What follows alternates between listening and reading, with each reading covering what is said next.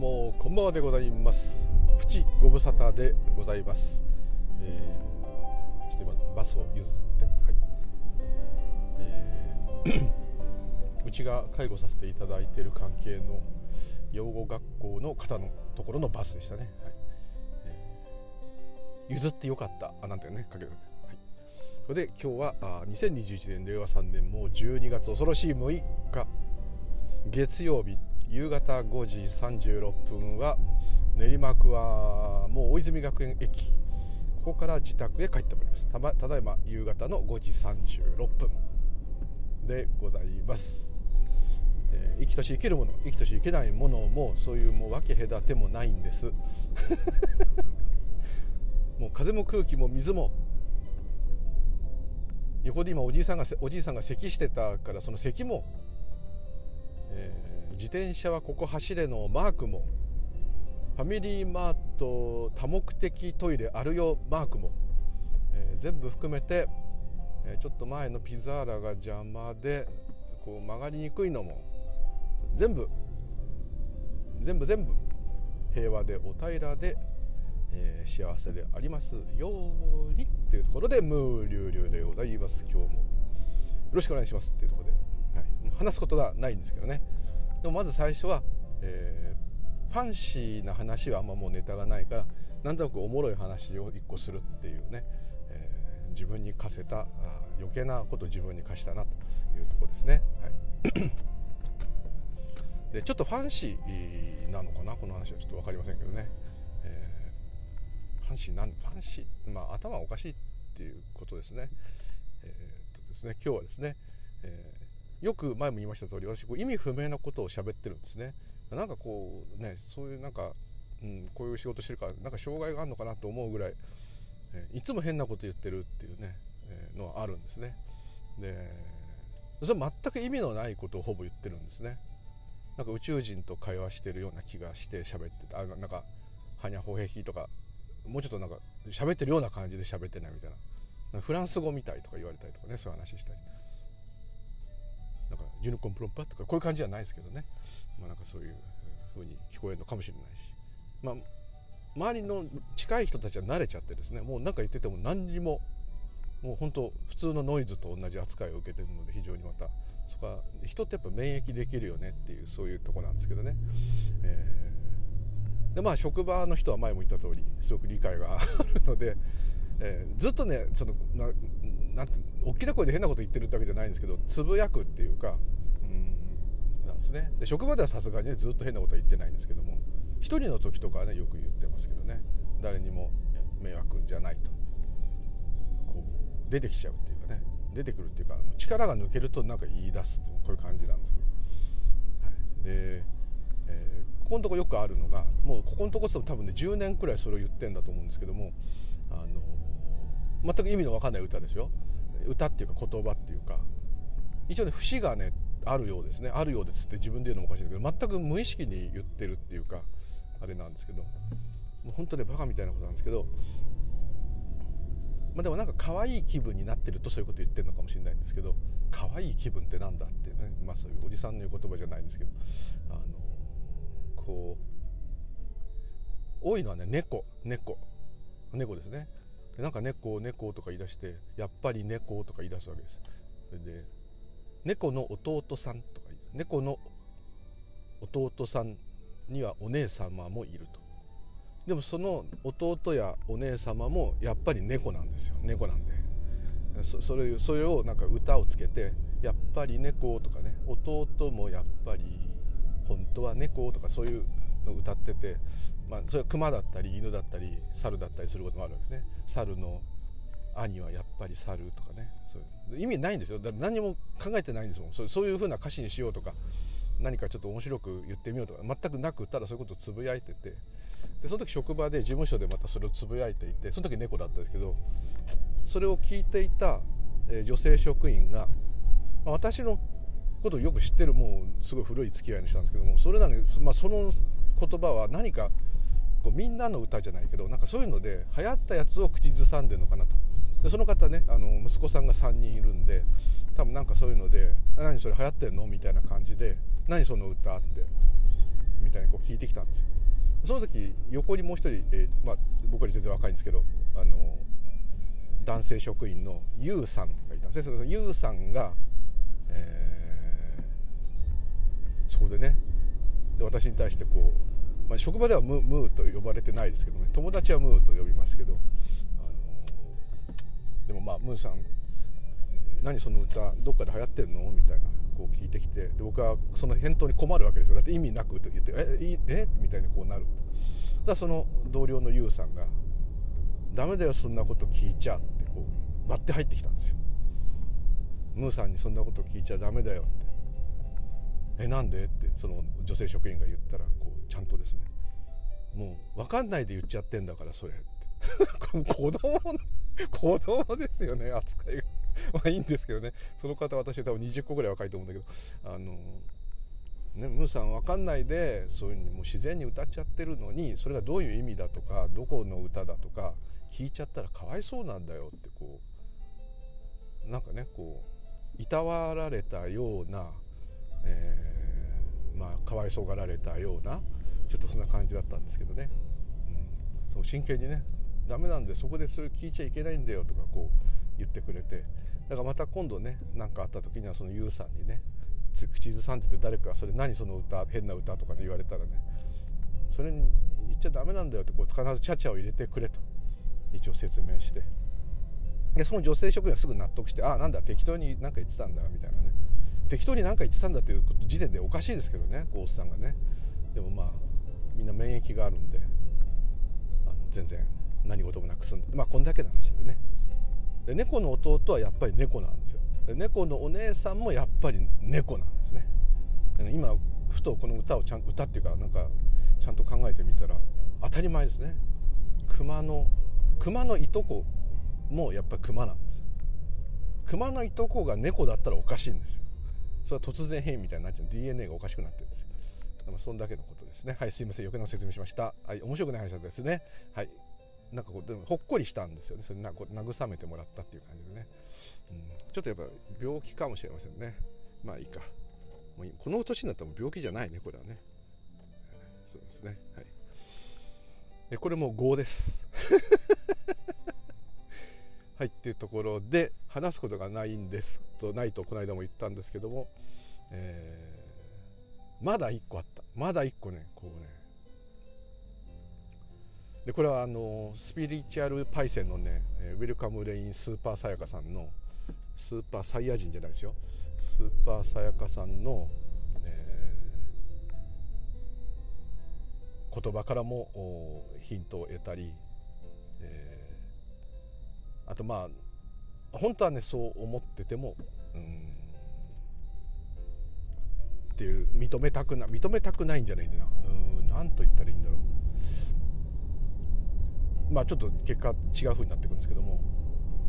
でもともとこういう変な体験が起きる元のきっかけ、まあ、これ全部ストーリーですよ。もうストーリー以外ないんですよ。そこをまず言いたいんですけどね。けどもそのきっかけになったもともとの慈悲の瞑想でまず久しぶりにガーンと来たっていう慈悲の瞑想とは生きとし生ける者がみんな幸せで生きとし生きとし生ける私を好きな人たちもみんな幸せでありますように私のことを嫌いな人たちもみんな幸せでありますようにとかもう全部こう言ってくやつですよね。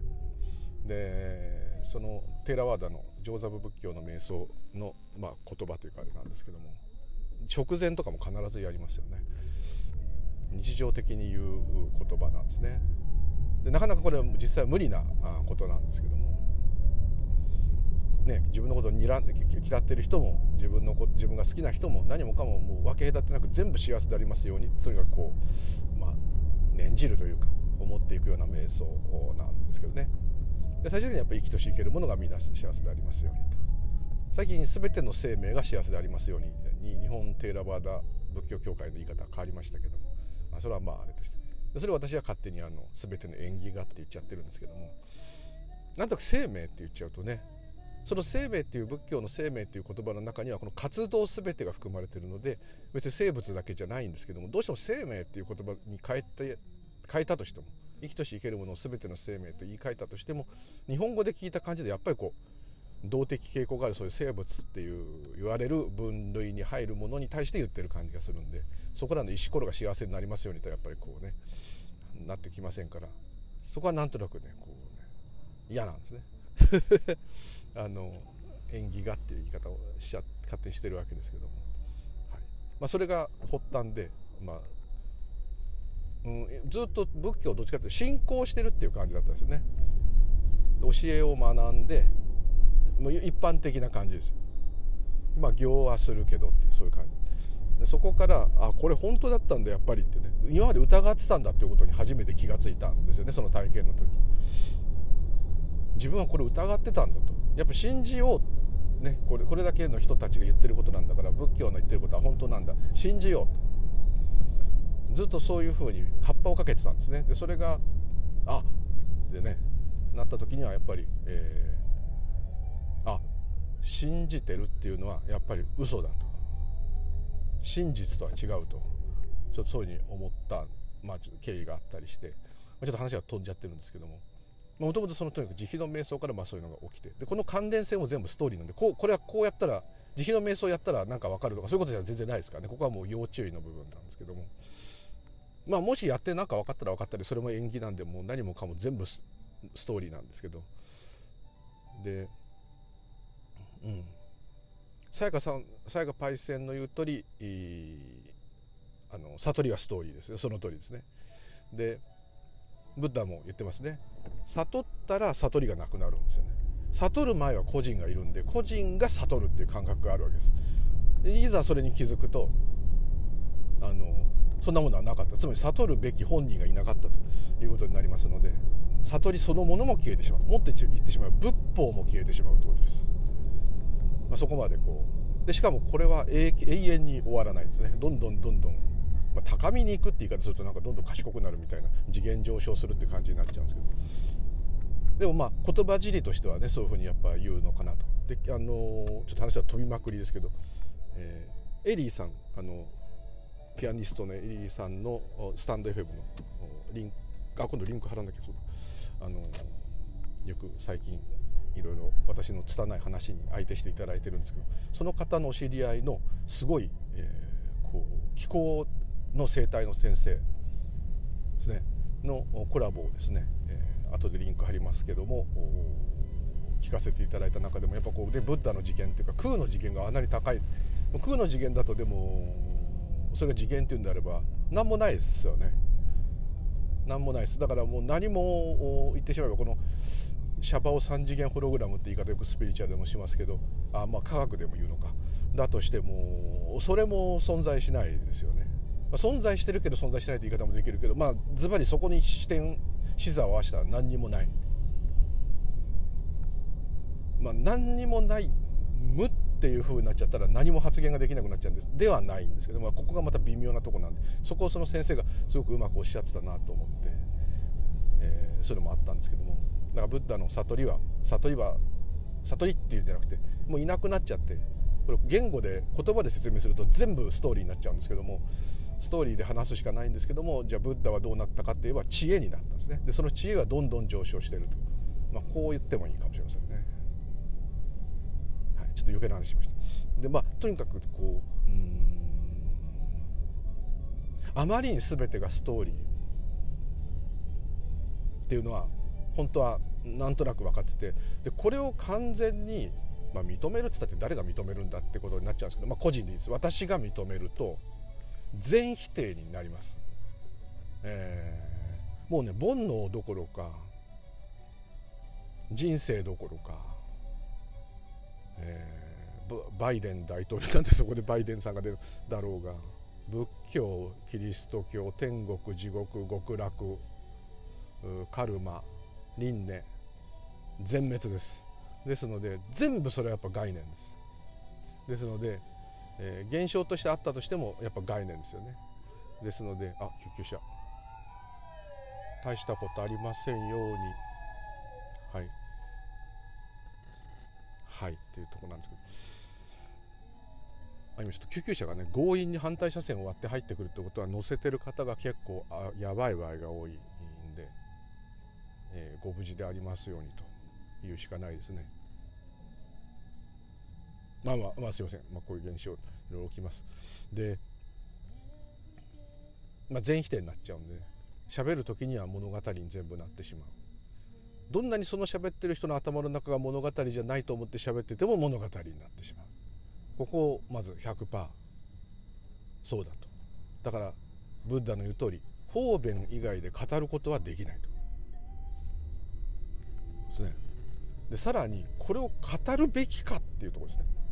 まあ語ることが自然に起きているというんであれば、うん、まあしょうがない、はい、いつものしょうがないになるんですけども。でですね前も言ったようにこう私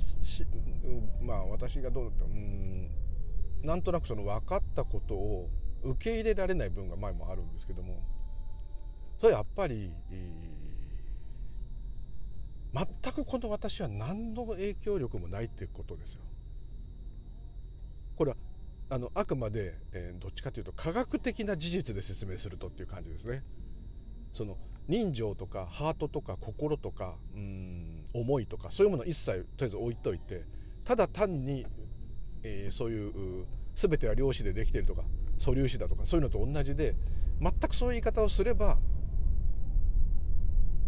うん全く何も起きてないしこの自分は、うん、今日もぶっちゃけですね。このあとねもう録音ができなくなっちゃうって感じなんですけど、えー、この私っていうのはいろんなこう人生思いがあってやってるんだけども本当は存在してない。これがどうしようどうししなくてもこのムーって呼ばれてる人はあ行動できるでしょう。行動できるとかこのムーっていう感覚があろうがなかろうが全く関係がない。喋ったり歌ったり動いたりする、まあ、そのちょっとロボットみたいだけど縁起のままに。でちょっとこう考えると分かるんですけど自然現象風とか海とか波とかそれ自体に個人とか感覚太陽もそうですけどあの私っていう感覚はそれにはないですね。植物にもないかもしれない。動物もほとんどないかもしれない。感情はそういうのが出るんです。いろんなもの出るんだけども私がこうやっています。私がこう思っています。っていうその感覚はないかもしれない。でそれだけいろんなものがなくって人間の大脳がそれを作り出してるとかそういうなな理由はともかくとして、えー、他のものにないんですからで風はどこまでが風って言っても分かんないし川もどこまでが川って言っても分かんないし空って言ってもどこまでが空だか分かんないしそれと同じように人だけそれが分かれているっていうのはやっぱおかしい。そういう仕組みではないと思うんですね。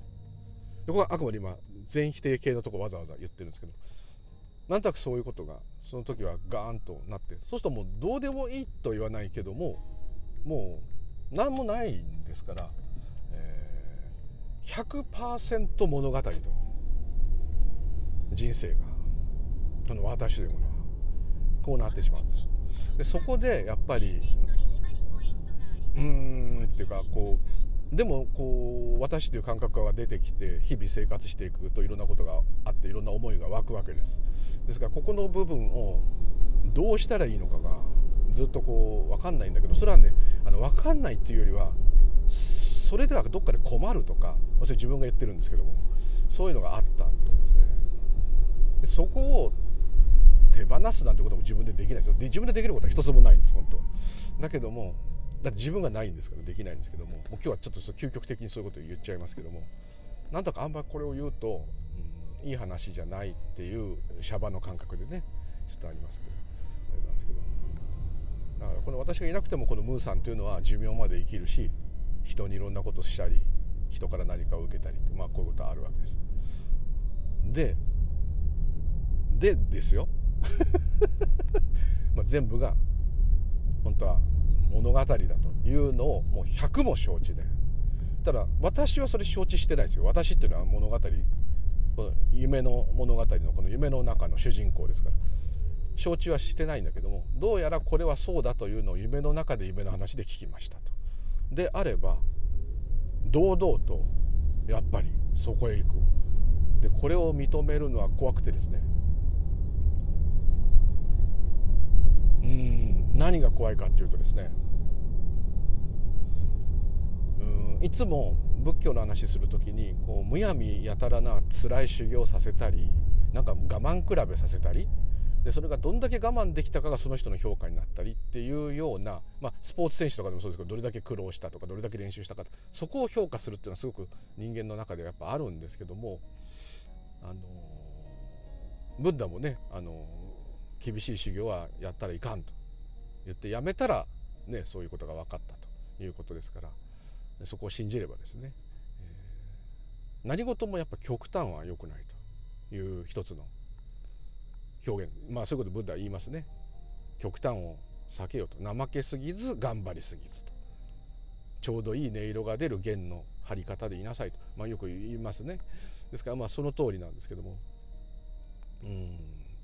まあ、そういう点ですとかうんあとうんまあ、特に大乗仏教がそうなんですけどもでもチベット密教だろうがですね、えー、テーラワーダだろうがあくまで仏教、まあ、キリスト教でもそうですね。どっちかというとやっぱり周りのものに全てのものに対して愛を持って寛容であって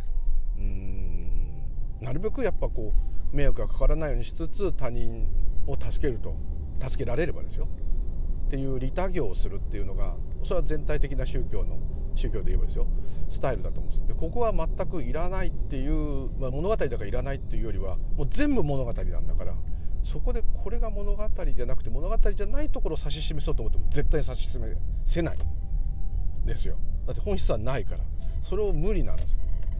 これあるあるっていうかある限りはこのあるをやっていくわけですからそこをもうはっきりとしたくなかったっていうかそういうのが多分あったんですよね。でそこでもはっきりせざるを得なくなってきた感じがあります。でもうほんと3度目の正直っていう感じ。そうするとすごく言いにくいけどうーんですね。これは言いにくい。なぜ大乗仏特に大乗仏教まあチベットでもどれでもみんなそうですけど結果なぜその利他行利他行ですね他のために役に立つこと。それも全部ストーリーですよ。そんなの100も承知で言ってるわけです。宮沢賢治さんがなぜ雨にも負けず。で利他行なんだけど他人の役に立っているとか自分はいいことをしている。それ浮かんだって私一向に構わないと思うんですけどもあのそういうのも何にもなしでただやるんだと。ブッダが毒矢の話を例えで言う通り毒矢が刺さってんのにこの毒矢の毒は何だこの矢は誰が撃ったんだ？どの方角から撃ったんだ？中前にまず矢を抜いてですよ。そこの傷を治療するっていうことが先でそこにはもう間髪入れない、えー、その行いのもう一つの働きと動きがある。それなのに人はそこの余計なところをいっぱいくっつけて毒矢の毒が回ってしまって、まあ、ぶっ倒れてしまうと、まあ、こういう感じの話もありますね。ですのでもう間髪入れずにこれがどうだとかうんなんだってことじゃなくって、すごい平たく言えばその人が気持ちいいようにやっていくしかないんですけどもやっぱりその中にはあそれも自分でがいないんだから自分じゃできないじゃないかって言われたらもうその通りでそれに対する言葉はもう一つも返す言葉がないんですよ。非二元の言葉に返す言葉は一つもないんですけどもその中になんとなくそれによって気づく、まあ、愛愛っていうのかな。そういうものはもちろん本質的にあるんですけどもならばその本質全体性の本質をじゃあスピリチュアル風に言えば生きるんであればこれこそまさに大乗仏教のまた宮沢賢治の雨にも負けずの自分を感情に入れずに静かに微笑んで苦にもされないででも困った人がいたら助けに行く余裕があればやっぱ行くと。でそれを、ね、いろんなこと成し遂げるためにやっぱ体が頑丈っていうのはやっぱ基本中の基本と。やっぱそこに戻ると。で、えー、ネイチャーギターチャンネルの中村さんからも難しい問いの一つで本当の幸いはそれなんだと思います。利他行と思わないでやる利他行ですよ。だからこの循環の世界というかこのシャバのこの縁起の循環の中でそのままそのもういろんな面倒くさいことは抜きにしてただなるべく何て言うんだろう、まあ、優しくいい人になるとかそう言っちゃうとダメなんですけどまあ、調和が取れたようなことをする。起きることに忠実にそのままそれを行う。どうしてもねいい人になるとかなんか仏教徒なんだからあ善行を積むって。善行を積むことによって功徳を積んで仏ながこういう余計な話がいっぱい出ちゃうんでそういうことじゃ全くなくってですね。もう禅で言う通りただやると。空海の言う通り困っている人がいるんだから助けるんだと。そこに何のそこに考えが必要なんだと。その通りですよね。自分はその思っている以上の、ね、力があるんだと。それをこう輝かせろと。言ってるだけですね。これいい人になるっていう話に、ね、聞こえちゃうとあれなんですけどそういうことじゃなくてやっぱこう全体性として生きるってなったら本当に石ころも幸せになってほしいってどっかで思うバカみたいなんですけどいつもそういう変なモードになるとそうなっちゃうんですね。かぼちゃみたいになりたいするのもそうです。だって申し訳ないっていうかそれは個人的な感覚なんですけども。だってそのかぼちゃ食われちゃうわけですよ私。それで私があの私あくまで個人の感覚ですけど。まだしばらく生存させていただけると生存していることがいいことか悪いことかそういうことも別にないんですけどその究極的なことはいくら話してもですねやっぱり方便になっちゃう。だからやっぱりそうではなくって何と言ったらいいんだろう。本当の宮崎さんの言う本当の幸いっていうのは幸いを探している自分っていうことよりは本当の幸いっていうのは皆がその状態ですよ。全体性で生きてる状態。だからこれは終わることがない旅だ空海もブッダも言ってる。そうなった時人はいなくなるだろうだからそういう生存存在する意味がなくなる。現象化する意味がなくなるってことです。本当に調和が取れた時は。それがゼロポイントだろうがフラットだろうがそれはどうでもいいんですけども。そうなるまで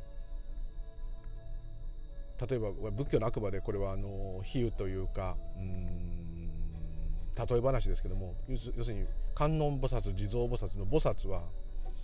すでにアラカンカの知恵要するにブッダの知恵を得ているにもかかわらずあえて修行僧の格好をしてシャバに降りてきて人々を救うわけですよね。それを本当のボーディーサットバーですよね菩薩ですよね。でその菩薩さんはうん、なんでそうなるかっていうとそれも一つの欲なんだと。仏教ですから厳しいですから人を救いたいというまで欲なんだと。でもそういうエネルギーっていうのかな。何と言ったらいいんだろうな。でも何度でも何度でもこれは永久に終わらない。だから菩薩さんたちの修行は永久に終わらないわけですよ。全てのものが本当にその調和がとる。ある意味科学的に言えばゼロでもいい。ゼロも概念ですけどね。そこまでなるまで何度でも生まれ変わり死に変わり人々を強化し続けると、まあ、こういう誓願願いですね。阿弥陀様でもそうですけど。この願いっていうのは一つのやっぱそういうエネルギーが働いているとは思いますね。だからそれに乗ってない人はいないわけですから結果何もする必要はないというところに結局行くんですけども。でもまあ現象としてこうやって人として私というものを生きていくっていうこういうシャバの普通の生活があるわけですからこの中でどうしようかって言った時にやっぱそこで本当の幸いっていうのを探すと宮沢賢治さんの言葉からなんとなく思うのはその大乗仏教、まあ、仏教全体でもキリスト教でもいいけどその全てのものに対して寛容で慈しみを持って生きると。すんごいきれい事だって分かってますよ。自分ができてないきれい事だと思ってあえて知った激励の意味で 言ってますけども、まあ、知っただけだな、はい。えー、自然にそれがやっぱ湧く。全体性でいれば。本当に。特に生命みたいなものを見た時はもうにやりってなりますよ。ほろりとなったりもするし。こうあありがたいでもいいしすごいでもいいし素晴らしいでもいいし。何でもいいんですけど「ありがとう」でもいいしなんかわかんないけどそういうのはこうじわーんってこう出てきますよ。でこれでいればいい。でみんなこれでいてもう全ての人がそうなっちゃったらもう人間っていうものはもうなんか存在する価値がなくある意味存在する価値があるのはこの欲にまみれていろんなことやってるような活動があるからだと思うんですけどね本当はそれをやってる個人はいないんですけども、まあ、そういうことは置いといてそういう流れがあるわけですからその流れ自体のエネルギーがなくなっちゃうんで消滅しちゃうんじゃないかって密かに思ってるんですけども。まあ、それはもうどうなろうと。そうなることが起きるかどうかもわからないしそれは宇宙活動が終わるまでっつったらもうこれはもうね人間の時間の感覚では全く超越した感じですけども。何かそういうこう慈しみありがとうおかげさま。昔からある言葉ですね。おじいちゃんおばあちゃんが言うような言葉。これに結局なっちゃう。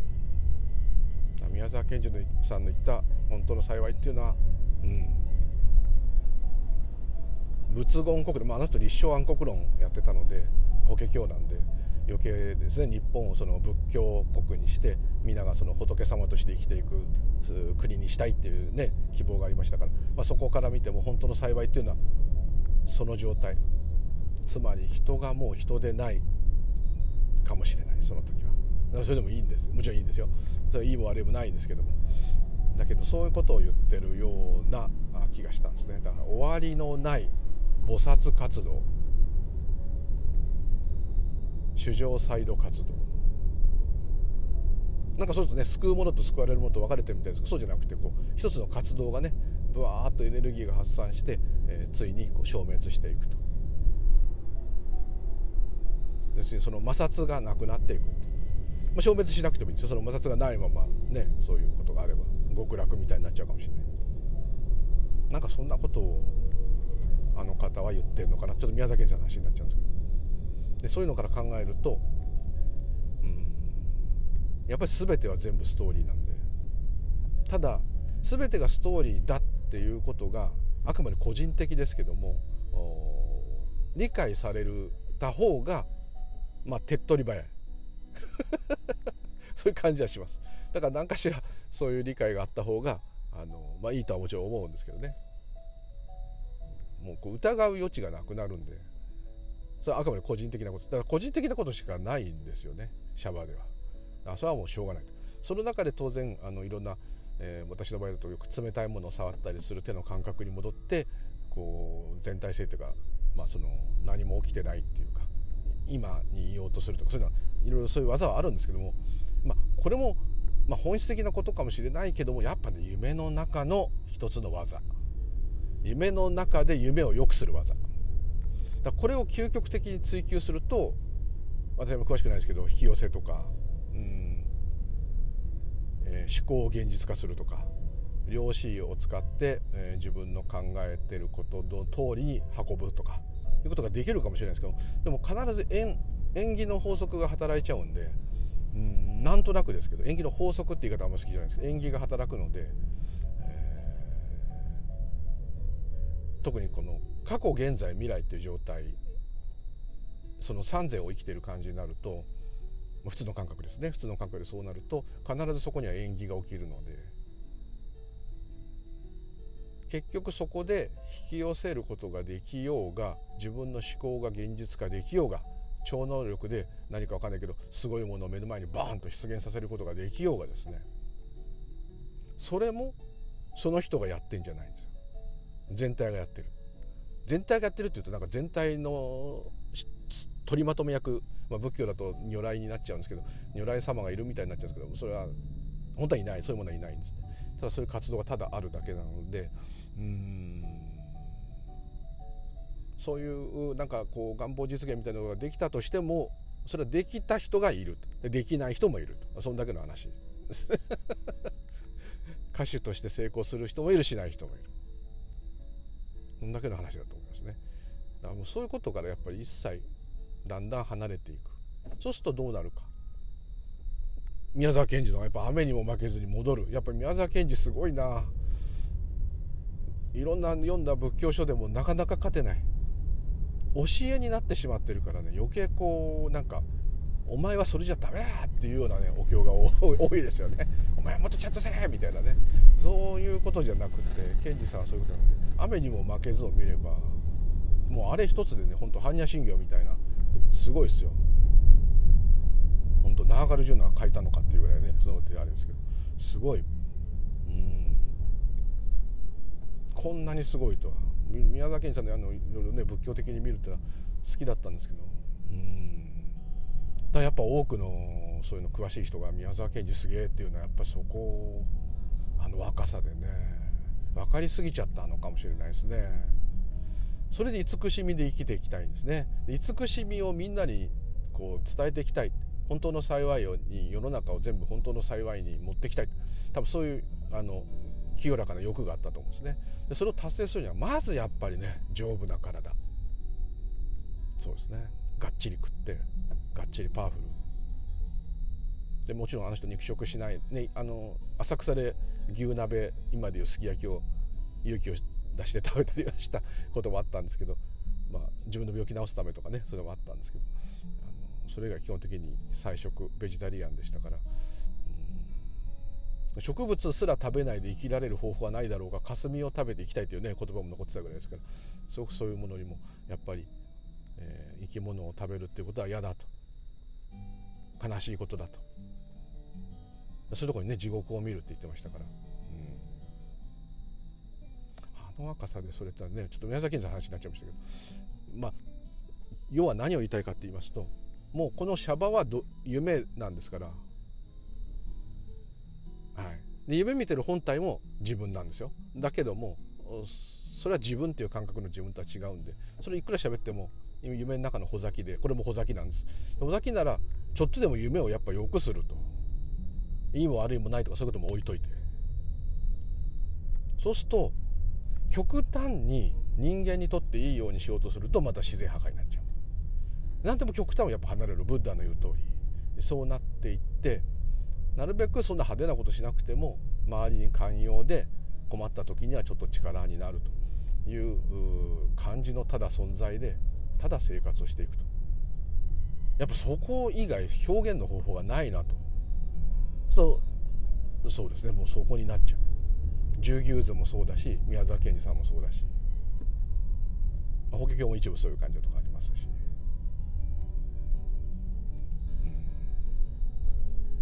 密教とかもどっちかというと教義っていうかね呪術っていうかね家事祈祷とかそっちとか宇宙の知恵の説明とかそうなっちゃうんです。どっちかというと科学的になっちゃうんですね。でそれはもちろんそれでいいんですけども。でも空海さんがやってたことは何かっていうと一般の平安時代の、ね、仏教もであんまり一般の人に仏教というものは学べなかったんですけども。いやいやもう全ての人にこれを伝えようとやったのは初めてが空海さんなんですね。で最澄さんも私もそうしたいって言ったぐらいですから。やっぱりそこに最後は徹すると。主情サイドと。ね、空海さんもまた生まれ変わってきて必ずみんなの前に現れるって約束してるぐらいですから。まあそういういろんな伝説ですけどね。でもまあそういう、うん、全てが第一如来だってことを皆に伝える責務があると。なぜならそういう星の下に生まれたというよりはもうそういうことしか出ないんでしょうね。だからやっぱ全体性で生きる。全てとして生きる。命として命を生きるってなった時はやはり周りに対する寛容さ。慈しみ。これに尽きると思います。で、えー、そうですね。こういうことはまあおっしゃられてる方、まあ、多いですよね。やっぱつくづくそこなんだと。だそれでもう終わりとこの夢は。なかなかそういうふうに生きられないですけども。やっぱなるべくそうやって生きていくと。すごいなんか仏教らしいですけどね。なんか感じとしては。でもまあやっぱそこなんだと。もちろんそれができない人が悪いって言ってるわけじゃないんですけども、まあ、極力ただそうしていくと。人をこう評価するとか賛否するっていうことではなくてただただ自分が生活をしていくと。極力穏やかに周りを調和を持ってですね寛容さと慈しみを持ってただ生きていくなんかすごい教科書で書いてあること言っちゃってますね。でもそうなっちゃうでこれが非常になんかかっこ悪いっていうか恥ずかしいっていう感じが自分にあったんですねなんか。でも前段で言いました通り慈しみの瞑想でガーンってきたってことはこのきれい事をやるしかないんだってどっかでやっぱり思ったんですね。ただ自分にはそれができない。その美しいいろんな言葉からするとこの私どもがあまりに汚れていて非力でまあ汚い生き物なわけですよ。それがものすごい恥ずかしい。で昔からこの人間のこの考え方の世界っていうのがなんとなく醜いっていうか、まあ、人間が偉いっていうねこの感じがすごい嫌いで、まあ、それちょっと高度成長期にいた人間だからかもしれないけどもすごくそれを感じますね。どっかでやっぱ感じどんなに着飾っても何してもどの生き物よりも汚い。この感覚がね取れない。いまだに取れない。ですよ、まあ、そういうのもまあ本当はないっていうのは分かったんだけどもそれでも私というこの個人の個性が出た時はやはりそれが出る。でその筆頭が自分なわけです。でそれを思いっきり認めていくにはでその分お返ししていくしかないと。まあそういうことなんですね。もちょっとうまく言えないですけど。だからもう本当全てに慈しみを持つ気持ちにが自然と湧いてくる。ためになんかそういうものを探求されてるんだったらいい、まあ、結果そうなったんだらそれでいいんですけど。この私が苦しみから救われたくてやるって方も多いと思うんですけども。どんな探求でもいいんですけども。で苦しみから救われたならばですよ。もし仮にそれで何か答えがあったならそれはどんなストーリーだろうと。